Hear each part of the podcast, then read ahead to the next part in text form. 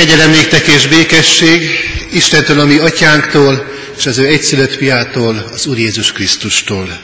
Amen.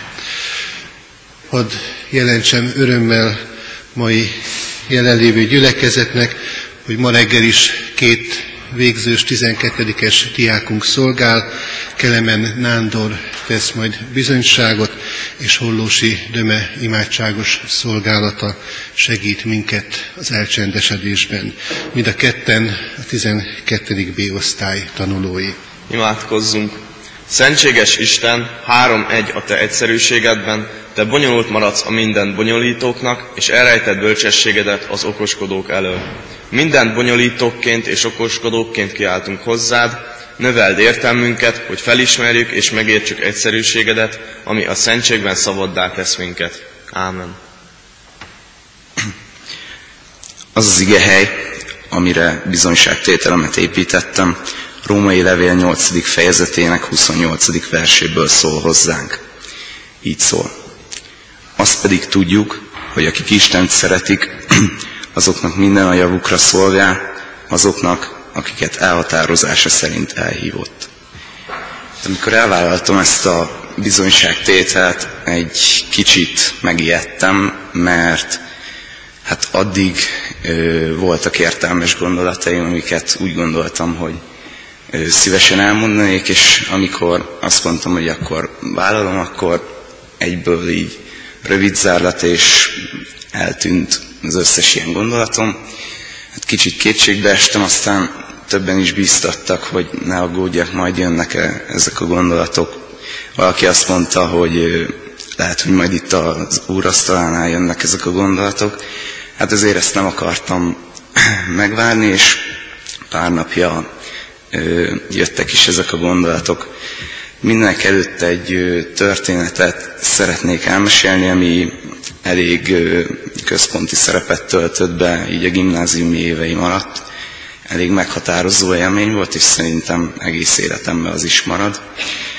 Nem emlékszem pontosan, hogy mikor történt, körülbelül három éve, és az történt, hogy mindenféle előjel nélkül ilyen kiütések jelentek meg a lábszáramon.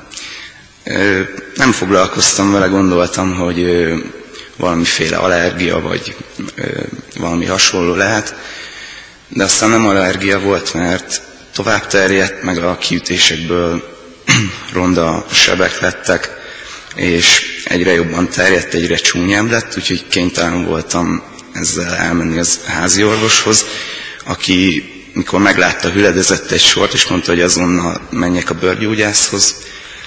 Fölhívtam a bőrgyógyászatot, és kértem tőlük időpontot, mondták, hogy persze adnak időpontot, fél év múlva akkor találkozunk. Hát fél évet azért ezzel nem akartam megvárni.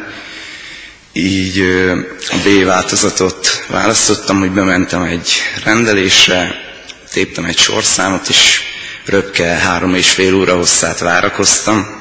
Akkor behívtak, orvos ránézett a lábamra, megvizsgált, és mondta, hogy hát ez egy elég csúnya vírusos fertőzés, és hát ezt kezelni kell, kezelés nélkül el sem múlik, és ilyen fénykezeléssel is csak másfél-két hónap alatt szépen lassan eltűnik. Adott beutalót, valamit kontrollvizsgálatról is említett, de arra igazából már nem figyeltem, örültem, hogy végre bejutottam, meg megkaptam a beutalót, hétig jártam erre a fénykezelésre, hát sok minden nem javult tőle, szerintem inkább még rosszabb lett, és az ötödik kezelés környékén közölték, hogy lejárt a beutaló, menjek kontrollvizsgálatra. Hát megpróbáltam bejutni soron kívül, nem jött össze, és hát otthon este gondolkoztam, nézegettem a lábamat, nagyon csúnya volt akkor testnevelés órára is, már csak hosszú nadrágba öltöztem át, tényleg elég kétségbejtő volt, és gondolkoztam, hogy mi lesz most így. Nem igazán szerettem volna végigvárni a három és fél óra hosszát, nem igazán láttam, hogy egyáltalán javult volna bármi is, és hát eléggé kétségbe voltam esve. És elgondolkoztam azon, jött egy ilyen kósza gondolatként, hogy hát mi lenne, hogyha kipróbálnám így ezt az imádság dolgot, gondoltam, bajom nem lesz tőle, hát ha. Meg is történt, igazából nem éreztem semmi furcsát, nem is mm, gondoltam, hogy bármi ettől változni fog, lefeküdtem aludni. De hát másnap, amikor fölkeltem, pont nem az történt, amit vártam, hanem az történt, hogy a lábamon konkrétan olyan tiszta volt a bőr, mint hogyha soha nem lett volna semmi bajom. Teljesen eltűntek a sebek, a kiütések. Hát első reakcióm az volt, hogy eléggé meglepődtem, de egy kicsit szkeptikusan szemléltem a dolgokat. Gondoltam, majd biztos visszajönnek a kiütések, stb. De ahogy teltek a napok, hát nem jöttek vissza a kiütések. És hát kénytelen voltam gondolkozni a dolgon, kicsit átforgatni magamba, hogy hogy is történhetett ez. Mm, és igazából oda kellett, hogy eljussak, máshova nem is juthattam, hogy hát ez nem egy véletlen volt, vagy nem egy megmagyarázhatatlan eset, hanem, hanem hiszem és vallom, hogy ez Isten csodája volt. Aztán tovább boncolgattam ezt a véletlen témát, és azon kezdtem el gondolkozni, hogy tulajdonképpen az életünk is véletlenek sorozata. Például az is a véletlen műve, hogy egyáltalán én most itt állhatok. Nagyon sok mindennek meg kellett az történnie, és nem csak kellemes dolgoknak, hogy ide kerüljek Kecskemétre, aztán ide a refiben. Például pályafutásomat Szolnokon kezdtem, és azért költöztünk Kecskemétre, mert szüleim elváltak. Most erre azért is volt kicsi az esély, mert itt csak, csak egy rokonunk él, és akár az is történhetett volna, hogy Szolnokon bérlünk egy lakást, az is történhetett volna, hogy Pesten, Pestre költözünk a pesti rokonokhoz, ott is több rokonunk lakik, mint itt, de mégis ide kerültem Kecskemétre. Ö, akkor engem beraktak egy a legközelebbi általános iskolába, és nem is igazán tanultam jól. Nem kerülök ide, hogyha édesanyám nem rángat el a refis felvételire, de megtette, és hálás is vagyok neki, hogy megtette, és lehet, hogy nem kerültem volna ide, hogyha nem vesznek fel, vagy hogyha esetleg máshova is jelentkezek, az is lehet, hogy máshova vettek volna fel. Tehát véletlenek sorozata, hogy itt vagyok, de mégis itt álltok. Persze erre joggal jöhetne a felvetés, hogy hát igen, de igazából ezt bármiről el lehet mondani. Valóban ez így van, de ezen is gondolkoztam, hogy mi lenne, hogyha meg tudnék valamit változtatni, hogyha valami nem úgy történt volna a múltban, ahogy történt, és mindig arra jutottam, hogy kicsivel vagy sokkal, de rosszabb lenne nekem, mint most, mert most uh, tulajdonképpen jó nekem.